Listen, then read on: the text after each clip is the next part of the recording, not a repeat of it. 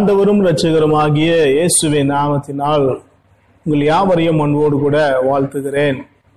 இந்த மூன்றாவது வாரத்திலும் கர்த்தருடைய வார்த்தையை தியானிக்க கர்த்தர் கொடுத்த மேலான இந்த நேரத்துக்காக இந்த சமயத்துக்காக தேவனுடைய நாமத்துக்கு மகிமை உண்டாகட்டும். கர்த்தருக்கே ஸ்தோத்திரம்.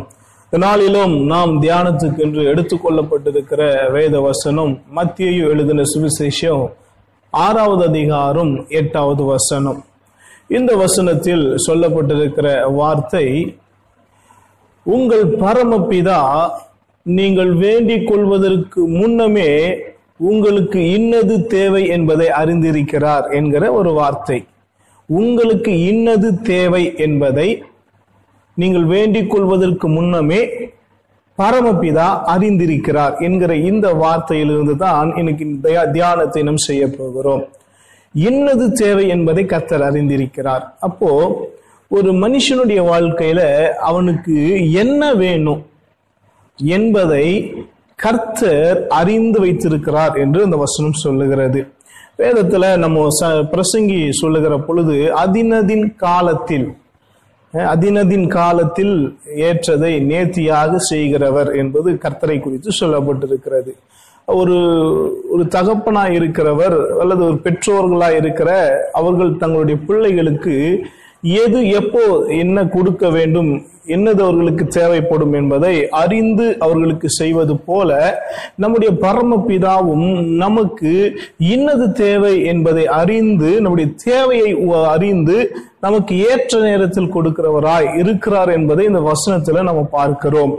இன்னைக்கு நாம் எந்த காரியத்தை குறித்து தியானிக்க போகிறோம் என்று சொன்னால் தகப்பனுக்கு தகப்பனிடத்துல பிள்ளைகள் அநேக காரியங்களை கேட்பது உண்டு. அவர்களுக்கு வேண்டியது எது வேண்டாதது எது அவர்களுக்கு நன்மையானது எது தீமையானது எது பிள்ளைகளுக்கு தெரியாது. அப்போ பிள்ளைகள் அவர்கள் பார்ப்பதையெல்லாம் கேட்பார்கள் ஆசைப்படுவதையெல்லாம் கேட்பார்கள் அவர்களுக்கு எது மனதில் தோன்றுகிறதோ அதையெல்லாம் பெற்றோரிடத்துல கேட்பது உண்டு.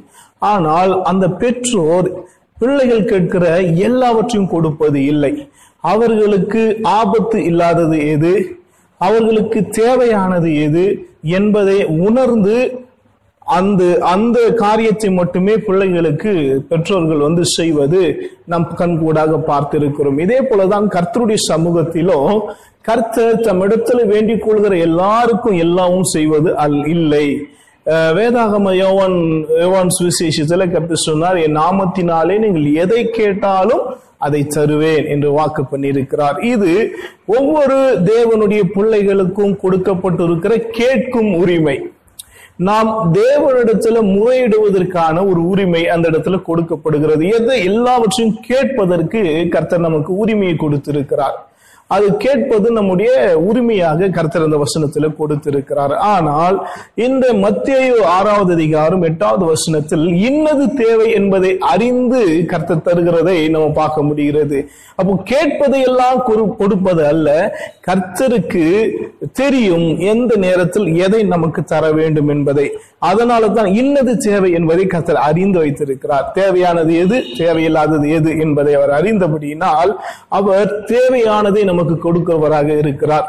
நாம் ஏன் என்று சொன்னால் நம்முடைய வாழ்க்கையில அடுத்த நிமிடங்கள் என்ன நடக்கும் அடுத்து நாள் என்ன நடக்கும் எதிர்கால வாழ்க்கை நமக்கு எதுவா இருக்கும் எதுவும் நமக்கு தெரியாது. நம்ம கேட்கிற ஒரு பொருளையோ அல்லது நம்ம கேட்கிற ஏதோ ஒரு காரியம் பிறகு நம்முடைய வாங்கி வாங்கின பிறகு அது நமக்கு நன்மையா இருக்குமா தீமையா இருக்குமா? அது நம்முடைய வாழ்க்கையில எப்படி இருக்கும் என்பது நமக்கு தெரியாது. ஒருவேளை பணமா இருக்கலாம் வேலையா இருக்கலாம் எதுவா இருக்கலாம் கத்திரிடத்துல கேட்கிற காரியம். வாங்கி கொண்ட பிறகு நாம் வாங்கி கொண்ட அது அது நமக்கு தீமையை உண்டாக்குமா நன்மையை உண்டாக்குமா என்பது நமக்கு தெரியாது. ஆனால் முன் மூன்று காலத்தையும் அறிந்திருக்கிற நம்முடைய தேவனுக்கு எல்லாம் தெரியும்.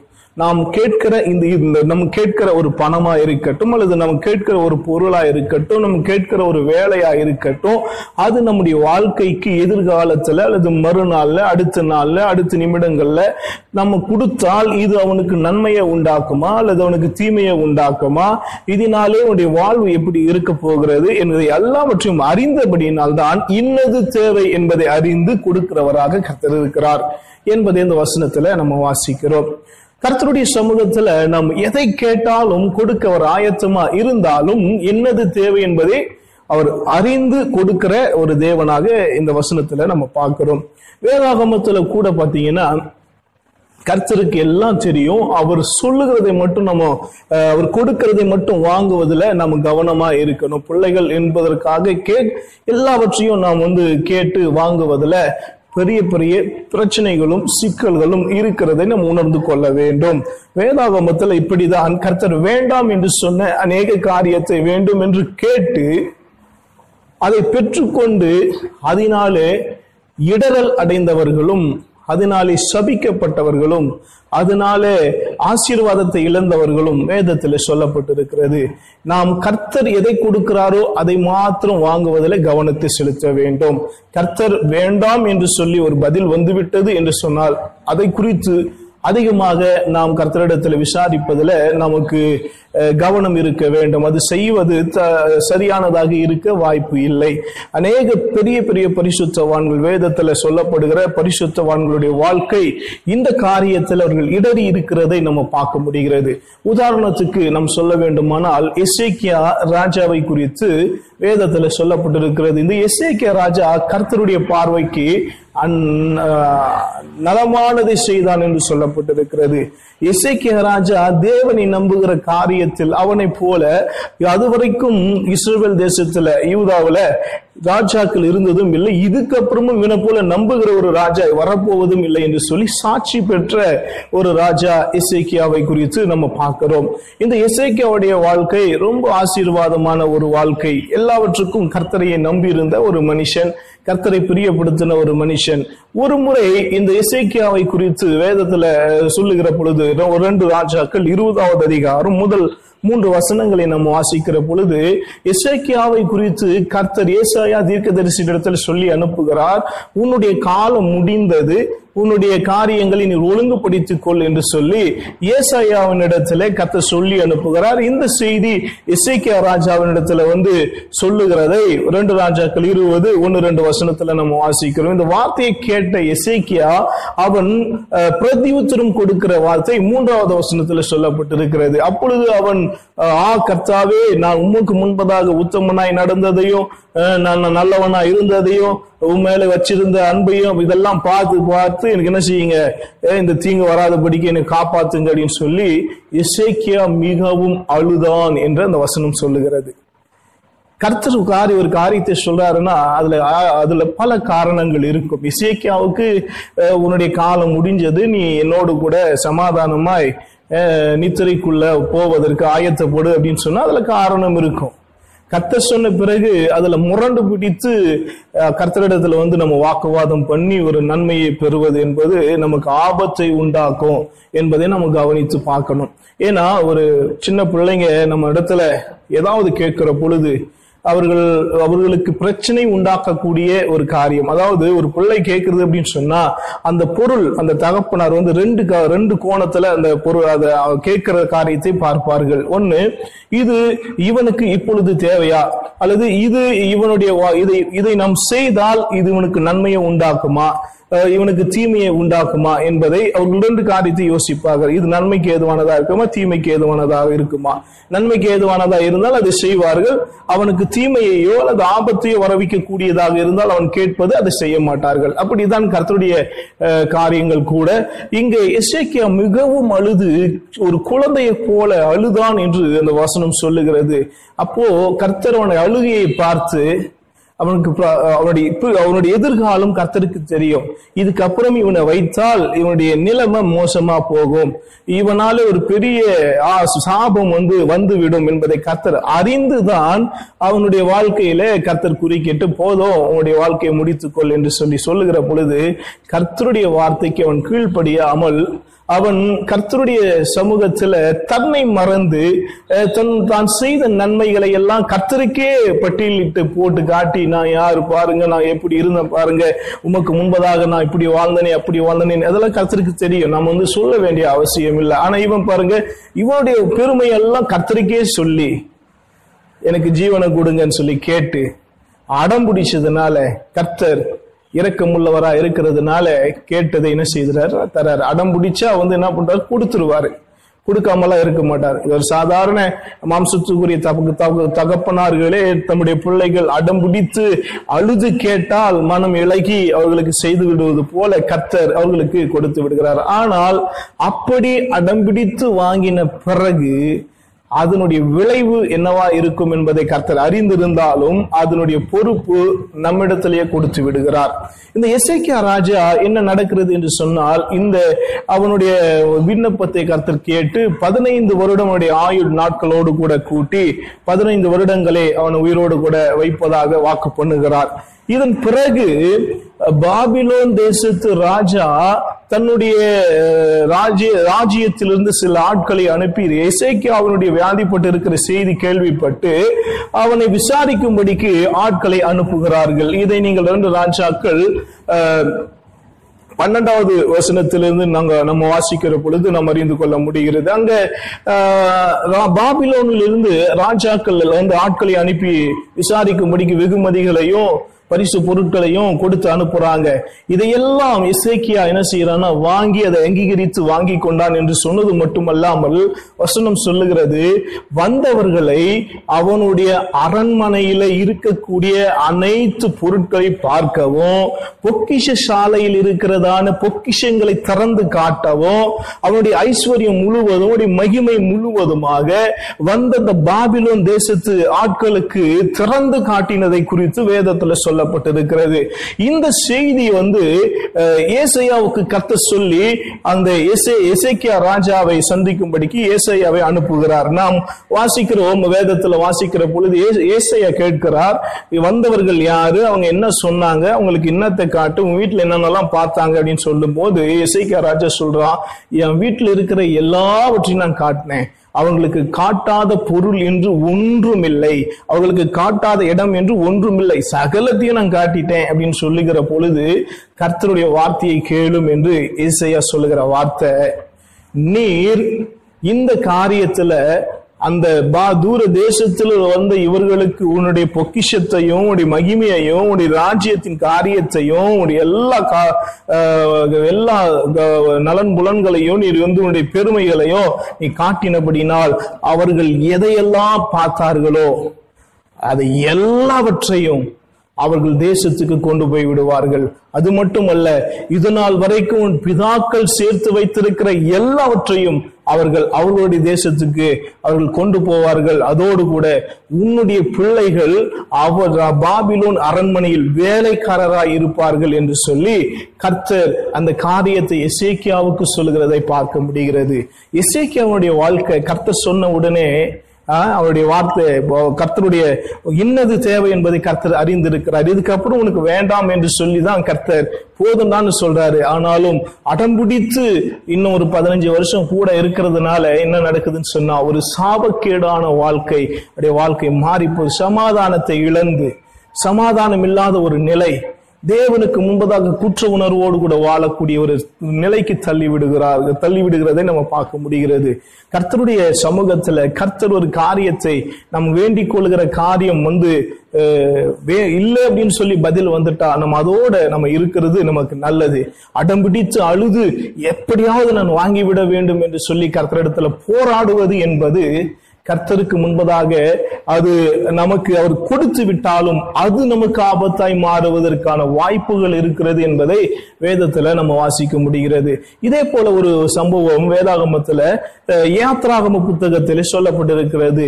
இஸ்ரோவேல் ஜனங்களை வழிநடத்தின மோசேக்கு இந்த சம்பவம் நடக்கிறது. பாருங்கள் யாத்ராகமத்தின் புஸ்தகம் முப்பத்தி ரெண்டாவது அதிகாரம் ஒன்பது பத்து வசனங்களை நம்ம வாசிக்கிற பொழுது கர்த்தர் சொல்றார் மோசே இடத்துல இந்த ஜனங்கள் எல்லாம் அஹ், விக்கிரகத்துக்கு பின்னாடி போயிட்டாங்க. இவர்கள் இவர்களுக்காக நான் இவ்வளவு அற்புதங்களை செய்து செங்கடலை பிளந்து இவர்களுக்கு வானத்தை திறந்து மண்ணாவை கொடுத்து காடையை கொடுத்து கண்மலையை பிளந்து தண்ணீரை கொடுத்து இந்த ஜனங்களை வழிநடத்தி அற்புத அடையாளத்தோடு நடத்தி கொண்டு வந்தால் இவர்கள் தங்களுக்கு தங்களுக்கென்று விக்கிரங்களை வழங்கி கொண்டு இப்படி தேவனுக்கு விரோதமான காரியத்தை செய்யறாங்க இவங்க வந்து திருந்த மாட்டாங்க. வணங்கா கழுத்துள்ள ஜனங்க.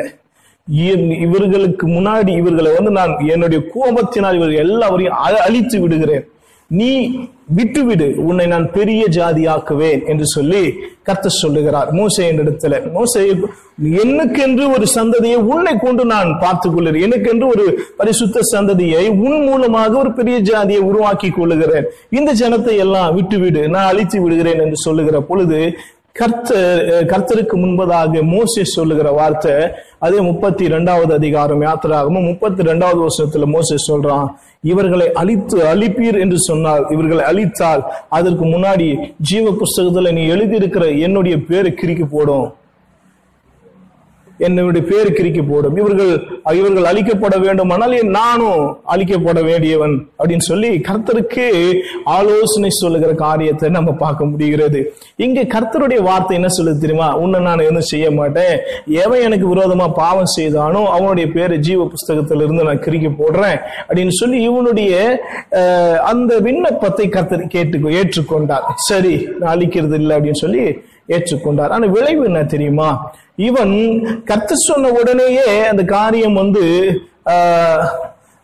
வந்து க- க- கர்த்தர் சொன்ன உடனே அவன் நிதானித்து இருக்கலாம் கர்த்தர் சொன்ன சொல்ற காரியத்துல வந்து அவன் நிதானித்து இருக்கலாம் அல்லது இவன் வந்து என்ன செய்யறன்னு சொன்னா தன்னுடைய பேரையே கிறுக்கி போடும்படிக்கு அவன் ஒப்பு கொடுத்த காரியம் ஒரு வேலை அவன் வந்து அது பரிந்து பேசுகிற ஒரு ஜெபமாக ஏற்றுக்கொண்டாலும் அது வந்து கர்த்தருடைய முடிவுக்கு மிஞ்சின காரியமாக நம்ம பார்க்கிறதையும் நம்ம வந்து உணர்ந்து கொள்ள முடிகிறது. கர்த்தருடைய முடிவுக்கு மிஞ்சின காரியத்துல நம்ம செயல்படுகிற பொழுது நமக்கு கவனம் தேவை என்கிற ஒரு செய்தியைத்தான் உங்களுக்கு நான் சொல்லிக் கொண்டு இருக்கிறேன். கர்த்தர் ஒரு காரியத்தை முடித்து விட்டால் ஒரு முற்றுப்புள்ளியை வச்சுட்டாருன்னா அது வந்து நம்ம கமா கொட்டிஷன் போடுறோம் பாருங்க. அந்த காரியம் ரொம்ப ஜாக்கிரதையா இருக்கணும் எச்சரிக்கையா இருக்கணும். ஏன்னா அவர் எங்கெல்லாம் முற்றுப்புள்ளி வச்சாரோ அதை கமா கொட்டிஷன் போடுவதற்கு முயற்சி செய்த எல்லாருடைய வாழ்க்கையும் மோசமாய் போனதைத்தான் வேதத்துல நம்ம பார்க்கிறோம். சாரி இசைக்கியாவுடைய வாழ்க்கை அப்படிதான் மாறிச்சு. இங்கே மோசையுடைய வாழ்க்கையும் பாருங்க. எந்த இடத்துல அவன் பரிந்து பேசினதுனால அவனுடைய ஜெபம் கேட்கப்பட்டது. அவனுடைய காரியங்கள் வந்து ஏற்றுக்கொள்ளப்படுகிறது. கர்த்தர் அவர்களை அழிக்காமல் விடுகிறார். கார இதுக்கு பிறகு என்ன நடக்குதுன்னு சொன்னா உபாகமத்தின் புஸ்தகம் முப்பத்தி இரண்டாவது அதிகாரம் ஐம்பதாவது வசனத்திலிருந்து நம்ம வசனங்களை வாசித்தால் அங்கு கர்த்தர் சொல்லி இருக்கிற காரியம் ஆண்டு சொல்வார் மேரிபாவின் தண்ணீர் விஷயத்துல ஆரோன் வந்து என்ன செய்தான்னா ஏற்கனவே அவன் மறித்து தன் ஜனத்தாரோடு அடக்கம் பண்ணப்பட்டது போல. நீ ஏறி இரு நீ வந்து ஏறி வருக போகிற இந்த மலையில நீயும் உன் ஜனத்தாரோடு கூட அடக்கம் பண்ண போக போகிற உன்னுடைய ஜீவன் வந்து இப்ப போக போகுது. உனக்கு இந்த காணான் தேசத்தை பார்க்க உனக்கு அரு அனுமதி கொடுக்கிறேன். ஆனா நீ அதில் என்ன பண்ண மாட்டே? பிரவேசிக்க மாட்ட என்று சொல்லி கர்த்தர் அவனோடு கூட பேசுகிற காரியத்தை பார்க்க முடிகிறது.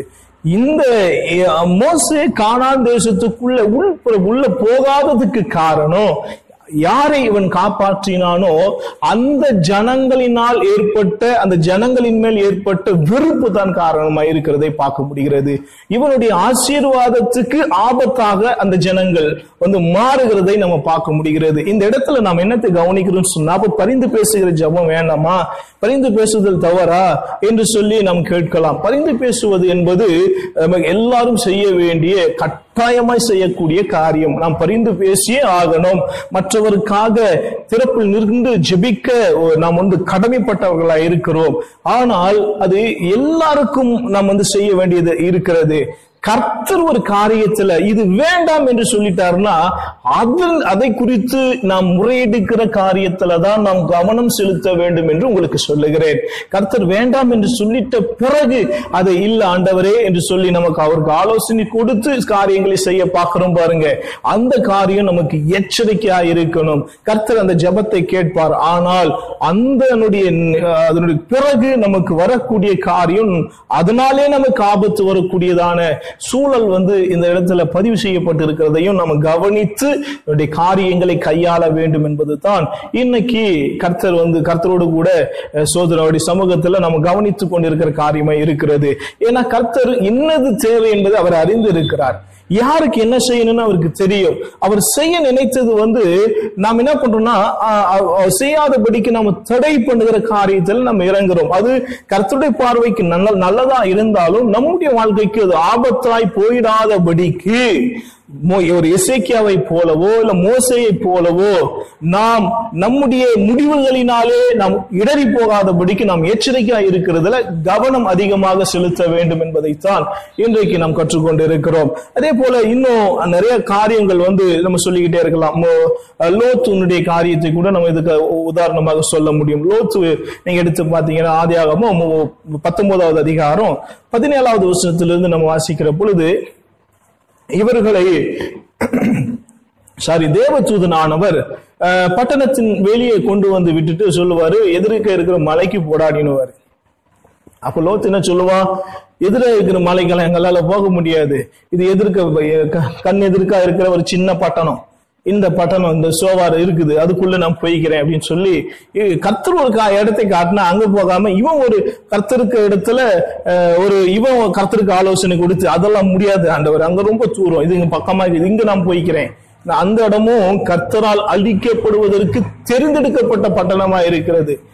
அந்த கா- இடத்துக்கு இவன் போகணும்னு சொல்லி இவன் சொல்லுகிறான். அந்த காரியத்தை கர்த்தர் ஏற்றுக்கொள்ளுகிறார். விண்ணப்பத்தையும் ஏற்றுக்கொள்ளுகிறார். அந்த இடத்துல அந்த பட்டணத்தை அழிக்காதபடிக்கு நான் நான் வந்து அதை உனக்காக அதை அழிக்காம வைக்கிறேன் அப்படின்னு சொல்லி கருத்து சொல்றாரு. இதனுடைய விளைவு என்ன தெரியுமா? கொஞ்ச காலம் கழிகிறது. அந்த பட்டணத்து ஜனங்களுக்கு அவன் பயந்து ஒரு குகையில போய் வாழ்ந்தான் என்று சொல்லப்பட்டு ஆட்களே இல்லாத ஒரு பகுதியில அவன் வாழ்ந்தபடியினால் அவன் தன்னுடைய மகள்களோடு கூட உறவு கொண்டு ஒரு சாபமான சந்ததியை இரண்டு சாபமான சந்ததி ஒன்னு மோவாப் என்கிற சாபமான சந்ததி அம்மோன் என்கிற சாம்ப சாபமான சந்ததியை பெற்றெடுக்கக்கூடிய ஒரு பரிதாப நிலைக்கு லோத்து தள்ளப்படுகிறதை பார்க்க முடியும். கர்த்தர் ஒரு காரியத்தை சொல்றாருன்னா அதன்படி செய்வதில் நம்ம கவனம் செலுத்த வேண்டும்.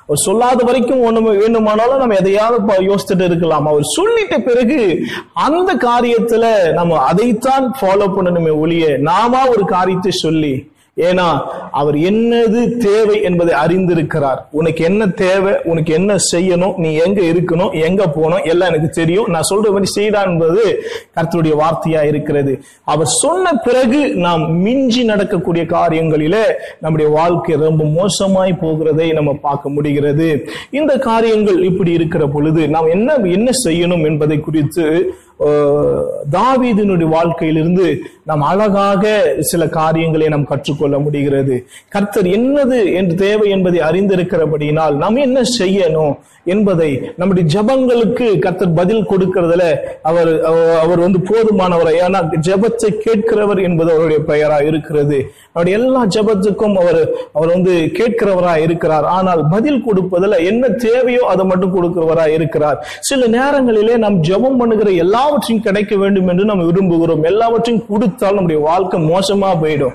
எல்லாத்தையும் கொடுக்கறதுக்கு நம்முடைய வாழ்க்கை தான் சீர்கெட்டு போயிடும். அதனாலதான் கர்த்தர் சில காரியங்களை மட்டும் அவர் வந்து தேர்ந்தெடுத்து கொடுக்கறதை நம்ம பார்க்க முடிகிறது. இது அப்போஸ்தலனாகிய பவுலுடைய வாழ்க்கையில நம்ம பார்க்க முடிகிறது.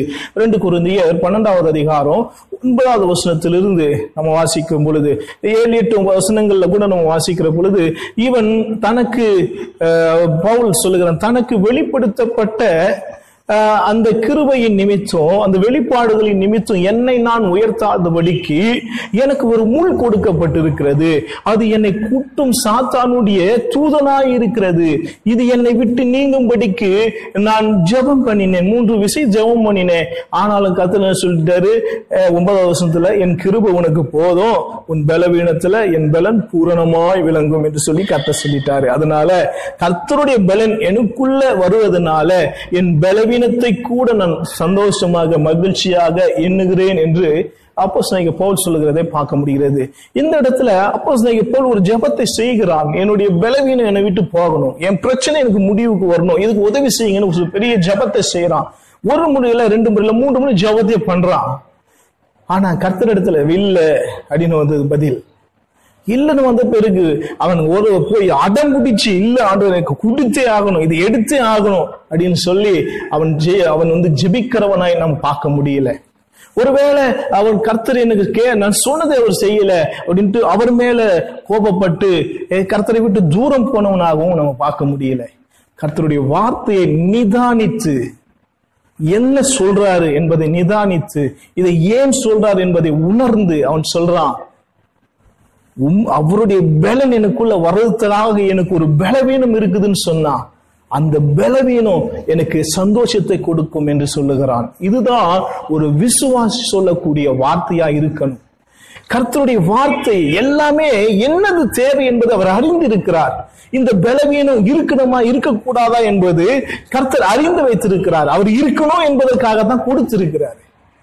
ஏன் தெரியுமா? அவன் சொல்ல என்னை நான் உயர்த்தாதபடிக்கு அது எனக்கு கொடுக்கப்பட்டிருக்கிறது என்று பவுல் சொல்லுகிறான் அப்போ இது இல்லை அப்படின்னு சொன்னா இவன் தன்னை உயர்த்துவான். தன்னை உயர்த்துகிறவன் தாழ்த்தப்படுவான். பெருமை அவனுக்குள்ள வரும். அநேக வெளிப்பாடுகள் அவனுக்கு கர்த்தர் கொடுத்திருக்கிறதுனாலே புதிய ஏற்பாட்டில் கிட்டத்தட்ட பதிமூணு நிருபங்களை எழுதினவனாக அவன் இருக்கிறான். ஒரு பெரிய ஊழியத்தை செய்தவனாக இருக்கிறான். இது நிமித்தம் அவன் பெருமைப்படாதபடிக்கு அந்த பெருமை அவ- அவனை தேவனுக்கு விரோதியாக மாற்றுதாதபடிக்கு தான் கர்த்தர் அவனுக்கு அப்படி ஒரு முல்லை கொடுத்திருக்கிறார்.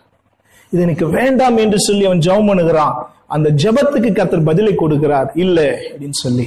என்னுடைய ஜெபத்தை கர்த்தர் கேட்கவில்லையே எனக்கு இல்லைன்னு சொல்லிட்டாரேன்னு சொல்லி எல்லாம் அவன் இது பண்ணல. அப்படி நாம் செய்கிற பொழுதுதான் அப்படி அடம்பிடித்து ஒரு வேளை தொடர்ச்சியாக பவுல் அதில் அடம்பிடித்து இருப்பாரானால் கர்த்தர் நிச்சயமாக எடுத்திருப்பார். எடுத்திருந்தால் அவன் சோத்திரம் அவனுடைய வாழ்க்கை பரிதாபமாய் போயிருக்கும். எசிக்கியாவை போல. மோசையை போல காணனை பார்த்து அதில் பிரவேசிக்காத ஒரு சூழல் அவனுக்கு ஏற்பட்டு இருக்கலாம் நன்மையை சுதந்திரிக்காமல் போகிற ஒரு சூழல் கூட வந்திருக்கலாம். எல்லாவற்றையும் கத்தர் அறிந்திருக்கிற என்னது என்பதை கத்தர் அறிந்திருக்கிறார். அதனால தான் யார் யாருக்கு என்னென்னத்தை கொடுக்கணும் என்பதை கொடுத்து வச்சிருக்கிறாரு சோதரம். அதனால நம்முடைய காரியங்கள் எல்லாமே கர்த்தருடைய வார்த்தைக்கு மிஞ்சினதாக இருக்கவே கூடாது. அப்படி இருக்குமானால் அது நமக்கு சாபத்தை கொண்டு வந்து விடும் தாவியதனுடைய வாழ்க்கையை நம்ம பார்க்கிற பொழுது தாவீதனுடைய வாழ்க்கை ரெண்டு சாமுவேல் பன்னெண்டாவது அதிகாரம் நம்ம வாசிக்கிற பொழுது அங்க நாத்தான் தீர்க்க தீர்க்கதரிசனத்துல தாவீது பேசுகிற காரியங்கள் அங்க வருகிறதை நம்ம பார்க்கிறோம். இந்த ரெண்டு நாளாகவும் பதினோராவது வசனத்துல பாத்தீங்கன்னா நமக்கு பசைபால் இடத்துல அவன் பாவம் செய்த காரியம் சொல்லப்பட்டிருக்கிறது. பன்னெண்டாவது அதிகாரத்துல அவன் செய்தது தவறு என்பதை உணர்த்தும்படிக்கு நாத்தான் தீர்க்கதரிசியை கத்தர் அனுப்புகிறார். நாத்தான் தீர்க்கதரிசி அவனுடைய குற்றத்தை சுட்டி காட்டுகிற பொழுது அவன் தன் பாவத்தை அறிக்கை செய்து தேவனிடத்துல முறையிடுகிறான். அப்பொழுது கத்தர் சொல்லுகிற வார்த்தை நீ சொந்த அந்த பன்னெண்டாவது வசனத்திலிருந்து நம்ம வாசிக்கிற பொழுது உன்னுடைய விண்ணப்பம் வந்து கேட்கப்பட்டது. ஆனாலும் சத்துருக்கள் உன் நிமித்தம் தேவனை தூஷிக்க நீ இடம் கொடுத்தபடியினால் உனக்கும் பசேபாலுக்கும் பிறக்கிற குழந்தையை கர்த்தர் அடிப்பார். நான் அடிப்பேன் என்று கர்த்தர் சொல்லியிருப்பார். அதே போல அவர்களுக்கு பிறந்த ஆண் குழந்தையை கர்த்தர் அடித்தார். அது வியாதிப்பட்டு கேவலமாய் இருந்தது என்று வேதத்துல சொல்லப்பட்டிருக்கிறது.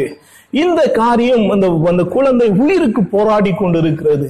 இதற்காக தாவீது ஏழு நாள் புசிக்காமல் குடிக்காமல் உபவாசித்து ஜெபம் பண்ணி கொண்டிருக்கிறதையும் வேதாகமத்தில் சொல்லப்பட்டிருக்கிறது. அவன் ஏழு நாள் ஜெபம் பண்றான் உபவாசம் போடுறான். அங்க வீட்டு அங்க வீட்டுல இருக்கிற ராஜ்யத்துக்கு உட்பட்ட அதிகாரிகள் எல்லாம் வீட்டுல இருக்கிறவங்க எல்லாம் வந்து இவனை சமாதானப்படுத்தி ஒருவேளை சாப்பிடாவது சாப்பிடுங்க அப்படின்னு சொல்லி அவனிடத்துல முறையிடுறாங்க. அவனோ அது எதையும் அவன் ஏற்றுக்கொள்ளவில்லை. அந்த குழந்தைக்காக ஜெபம் பண்ணிட்டு இருக்கிறான். கத்த சொல்லிட்டாரு நான் அடிப்பேன்னு சொல்லி இவன் போய் மு- போராடிக்கிறான். போராடி ஜெபம் பண்றான். ஜெபம் பண்ண வேண்டியது நம்முடைய உரிமை. ஏற்கனவே நான் சொல்லியிருக்கிறேன். ஜெபம் பண்ண வேண்டியது நம்முடைய உரிமை. ஏன்னா நம்முடைய பிள்ளைகளா இருக்கிறோம். அவருடைய நாமத்தின் மேல் அவரை விசுவா அவரை ஏற்றுக்கொண்டவர்கள் எத்தனை பேரோ அத்தனை பேர்களும் அவருடைய பிள்ளைகளாகும்படிக்கு அதிகாரம் இருக்கிறது. பிள்ளைகளுக்கு தகப்பனிடத்தில் கேட்பதற்கு உரிமை உண்டு. ஆனா இதுதான் வேண்டும் என்று அடம்பிடிப்பதில் அது நமக்கு ஆபத்தாய் போய்விடும் என்பதில் நம்ம கவனமாய் இருக்கணும் சோதரம் இந்த இடத்துல கேட்கிறான் இது ஏழு நாள் உபவாசம் பண்ணிட்டு கேட்கிறான் பிள்ளை செத்து போயிடுது. இப்ப அந்த அதிகாரிகள் எல்லாம் பயப்படுறாங்க வேலைக்காரன் எல்லாம் பயப்படுறான். உயிரோடு இருக்கும்போது இந்த ஆளு இந்த மனுஷன் ஒரு வேளை சாப்பாடு கூட சாப்பிடாம அப்படி வைராக்கியமா இருந்தானே செத்து போயிட்டாங்க போய் செய்தியை சொன்னா என்ன நடக்குமோ? அப்படின்னு சொல்லி எல்லாம் பயந்துகிட்டு அவங்களுக்குள்ளே பேசிக்கிட்டு இருக்கிறாங்க இந்த செய்தியை தாவிது கேட்கிறவனாக நம்ம பார்க்கிறோம். அந்த கேட்டு அவன் வந்து வாசி பதினாறாவது வசனத்துல நம்ம வாசிக்கிற பொழுது அங்க அவன் அவன் கேட்கிறான் பிள்ளை செத்து போயிட்டோ? அப்படின்னு சொல்லி. அப்போ வேலைக்காரர்கள் ஆமா அப்படின்னு சொல்லுகிற பொழுது தாவிது அழகா சொல்லப்பட்டிருக்கிறது. தாவிது என்ன செய்தானா தெரியுமா? அவன் துணியை மாற்றிக்கொண்டு இது த- குளித்து விட்டு துணியை மாற்றிக்கொண்டு தலையில எண்ணெய் வைத்து கொண்டு ஆலயத்துக்குள்ள பிரவேசித்து தேவனை பணிந்து கொண்டு மீண்டும் வீட்டுக்கு வந்து போஜனம் கேட்டு ச- புசித்தான் என்று சொல்லப்பட்டிருக்கிறது. கர்த்தரிடத்துல கேட்க வேண்டியது நம்முடைய கடமை கர்த்தரிடத்துல கேட்க வேண்டியது நம்முடைய உரிமை அதை கொடுக்குவதும் கொடுப்பாமல் இருக்கிறதும் கர்த்தருடைய அதிகாரத்துக்கு உட்பட்டு இருக்கிறது கர்த்தர் இல்லை என்று சொல்லிட்டு பிறகு நம்ம ஒண்ணும் அதுல வந்து வேற எந்த போராடி பார்க்கிறோம். போராடினோம் இல்லை அப்படின்னு சொல்லி இருக்கும்போது அங்க போ முடிவு வருகிற பொழுது அதை குறித்து கர்த்தர் மேல நம்ம கோபம் கொள்ளாமல் அதை குறித்து கர்த்தர் மேல முறுமுறுக்காமல் அதை குறித்து சில ஆட்கள் வந்து ஜெபம் பண்ணுவாங்க இது வேணும் அது வேணும் எனக்கு இதை தாங்க அதை தாங்கன்னு ஜெபம் பண்ணுவாங்க. அது கிடைக்காத பட்சத்துல என்ன செய்வாங்க தெரியுமா? கர்த்தரே வேணான்ட்டு போற ஆட்கள் உண்டு. சபையை நிராகரிக்கிறவர்கள் உண்டு. ஜெபத்தை விடுகிற ஆட்கள் உண்டு. பரிசுத்தமாய் வா- வாழ தன்னை அர்ப்பணித்தவர்கள் கூட இடறி போவதற்கு உண்டு. இந்த காரியம் தான் நாம் கவனித்து பார்க்கணும். கர்த்தருடைய வார்த்தைகள் நமக்கு வருகிற பொழுது அதை ஏற்றுக்கொண்டு தாவிதை போல வாழ நம்மை ஒப்- ஒப்பு கொடுக்கிறவர்களாய் நம்ம மாறணும். தாவிது சொந்தம் போராடமா கிடைக்கல. கர்த்தருக்கு சித்தம் இல்லை என்ன செய்வது? ஒன்றும் செய்வது கர்த்தர் முடிவெடுத்தா நம்ம அதுக்கு வந்து நம்ம குறுக்கு நிற்கவே முடியாது என்பதை உணர்ந்து அவன் சொல்றான் அவன் செய்யறான் குளித்து விட்டு துணியை மாற்றிக்கொண்டு எண்ணெய் பூசி கர்த்தருடைய சமூகத்துல போய் ஜெபம் பண்ணி கத்தருக்கு நன்றி சொல்லிட்டு அவன் வேலையை பார்க்க அவன் ஆரம்பிக்கிறதை பார்க்க முடிகிறது. கர்த்தருடைய பிள்ளைகள் இப்படிதான் வாழ வேண்டும். நாம் கர்த்தருடையத்துல என்ன வேணுமானாலும் கேட்கலாம். அதுதான் யோவான்ல சொல்லப்படும் எதை எதை வேண்டுமானாலும் நீங்க கேளுங்க நான் தரேன். அப்படின்னு சொல்லி கர்த்தர் உங்களுக்கு எதை வேண்டுமானாலும் கேட்கலாம். கேட்கறதுக்கு உரிமை உண்டு. ஆனால் இன்னது தேவை என்பது நமக்கு தெரியாது அது கர்த்தருக்கு தான் தெரியும். நமக்கு என்ன தேவை என்பது அவருக்கு தான் தெரியும். அதை அவர் தான் அறிந்து வச்சிருக்கிறார். அது ஆபத்தானதாய் இல்லாமல் நமக்கு இருப்பது நன்மைக்கு ஏதுவானதாய் கொடுப்பது அவருக்கு தான் தெரியும். இது நன்மைக்கானதா தீமைக்கானதா என்பது அவருக்கு தான் தெரியும். அதனால நம்ம கேட்க வேண்டியது நம்ம கடமை. நாம் கேட்கும் பொழுதே உமக்கு சித்தமானதை மட்டும் எனக்கு கொடுங்க எனக்கு நலமானது மட்டும் எனக்கு கொடுங்க கேட்கறது இன்னும் உத்தமமானதாக நம்ம பார்க்க முடிகிறது. அதனாலே கர்த்தர் எல்லாவற்றையும் அறிந்திருக்கிறார். அவர் ஒரு காரியத்தை வேண்டாம் என்று சொல்லிட்டா அதுல வேண்டாம்னு நாமளும் போயிடுறது ரொம்ப நல்லது உத்தமமானது.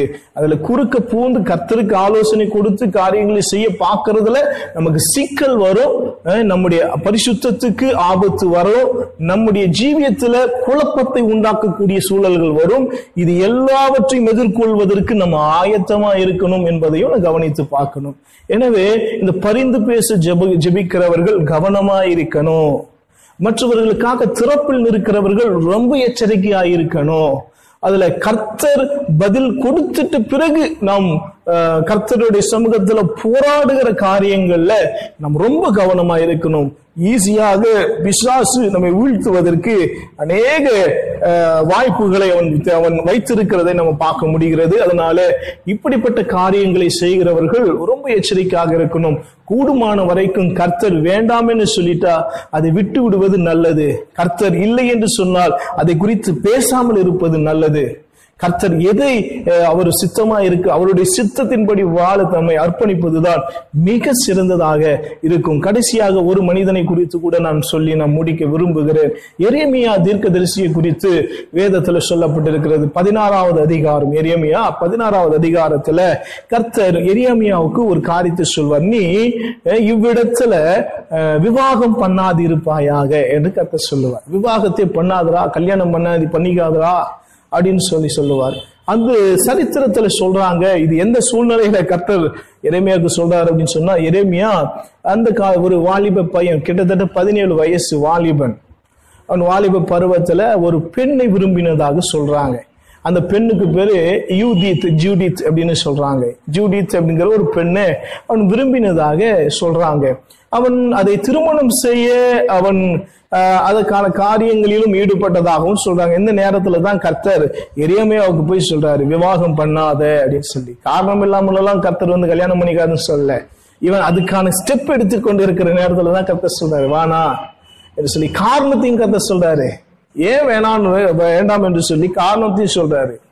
நீ விவாகம் பண்ணினீன்னா இந்த இடத்துல இந்த தேசத்துல இருக்கிற எல்லாரையும் என் கோபத்தினால வியாதி கொண்டு சாகும்படிக்கு அடிமையாய் ஒப்பு கொடுத்து எல்லாரையும் அழிக்க போகிறேன். தேசத்துல எல்லாரையும் அழிக்க போகிறேன். அந்த அழிவுகளில நீ விவாகம் பண்ணுகிற வீட்டாரும் இருப்பார்கள். உன் மனைவிக்கு உகந்தவன் உன் மனைவிக்கு உறவினன் உன் மனைவியினுடைய தகப்பன் உன் மனைவியினுடைய தாய் உன் மனைவியோடு உடன் பிறந்தவர்கள் எல்லாரும் இருப்பாங்க. எல்லாரும் பாதிக்கப்படுவாங்க. எல்லாரும் சாக போறான். நீ ஒரு பெண்ணை விவாகம் பண்ணிட்டா அந்த பெண்ணின் நிமித்தம் நீ துக்க வீட்டுக்கு போக வேண்டியதா இருக்கும். நீ முன் முடியை சரித்து கொண்டு நீ உன் உடலை கீறி கொண்டு அஹ், அள வேண்டிய நிலை ஏற்படும். இதெல்லாம் அவனுக்கு வேண்டாம். கர்த்தர் சொல்றது நம்மளுடைய நன்மைக்கு தான் சொல்றாரு எல்லாத்தையும். எதை செய்ய வேண்டாம் அப்படின்னு சொன்னாரோ அது நம்முடைய நல்லதுக்கு தான் இருக்கும். இல்ல ஆண்டவரே எனக்கு நான் கல்யாணம் தான் பண்ணி ஆகணும். நான் ரொம்ப ஆசைப்படுறேன் நான் ரொம்ப விரும்புறேன். எனக்கு கல்யாணம் வேணும். நான் அடம் பிடிச்சிருந்தா ஒருவேளை பண்ணிக்கிடன்னு விட்டுருப்பாரு ஆனா பிரச்சனை என்னுடைய வாழ்க்கை அதோடு கூட முடிஞ்சிருக்கும். அதனாலதான் கர்த்தருடைய வார்த்தை எப்பவுமே ஒரு காரியத்தை கத்த சொல்லிட்டாருன்னு சொன்னா அதுல அவர் வார்த்தைக்கு கீழ்ப்படிவதில் நம்ம கவனமா இருக்கணும்.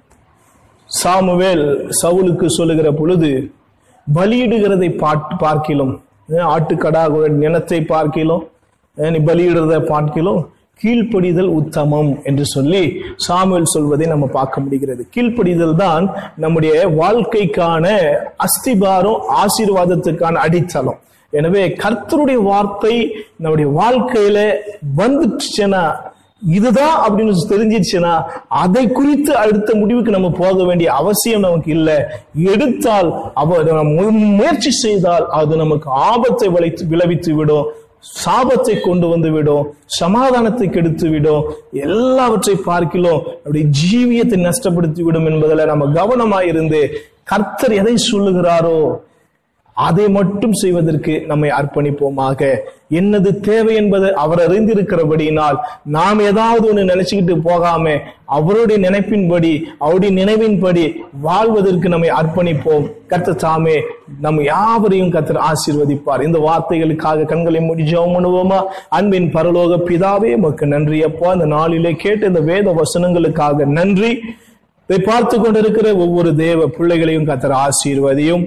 சோதரம் உம்முடைய வார்த்தைக்கு மிஞ்சி நாங்கள் எதையும் செய்யாதபடிக்கு எங்களை காத்து கொள்ளோம் அண்டவரே உம்மை சித்தத்துக்கு எங்களை ஒப்பு கொடுக்கிறோம் என்னது தேவை என்பதை நீர் அறிந்திருக்கிறீர். எனக்கு எது தேவை எப்பொழுது தேவை என்ன தேவை எல்லாவற்றும் உமக்கு தெரியும். நீர் சொல்லுகிறபடி வாழ எங்களுக்கு கருவை பாராட்டும். எல்லா துதிய கனமகிமை உமக்கு. இயேசுவின் நாமத்தில் ஜெபிக்கிறோம் ஜபம் கேளும் ஜீவனுள்ள நல்ல பிதாவே. ஆமேன் ஆமேன்.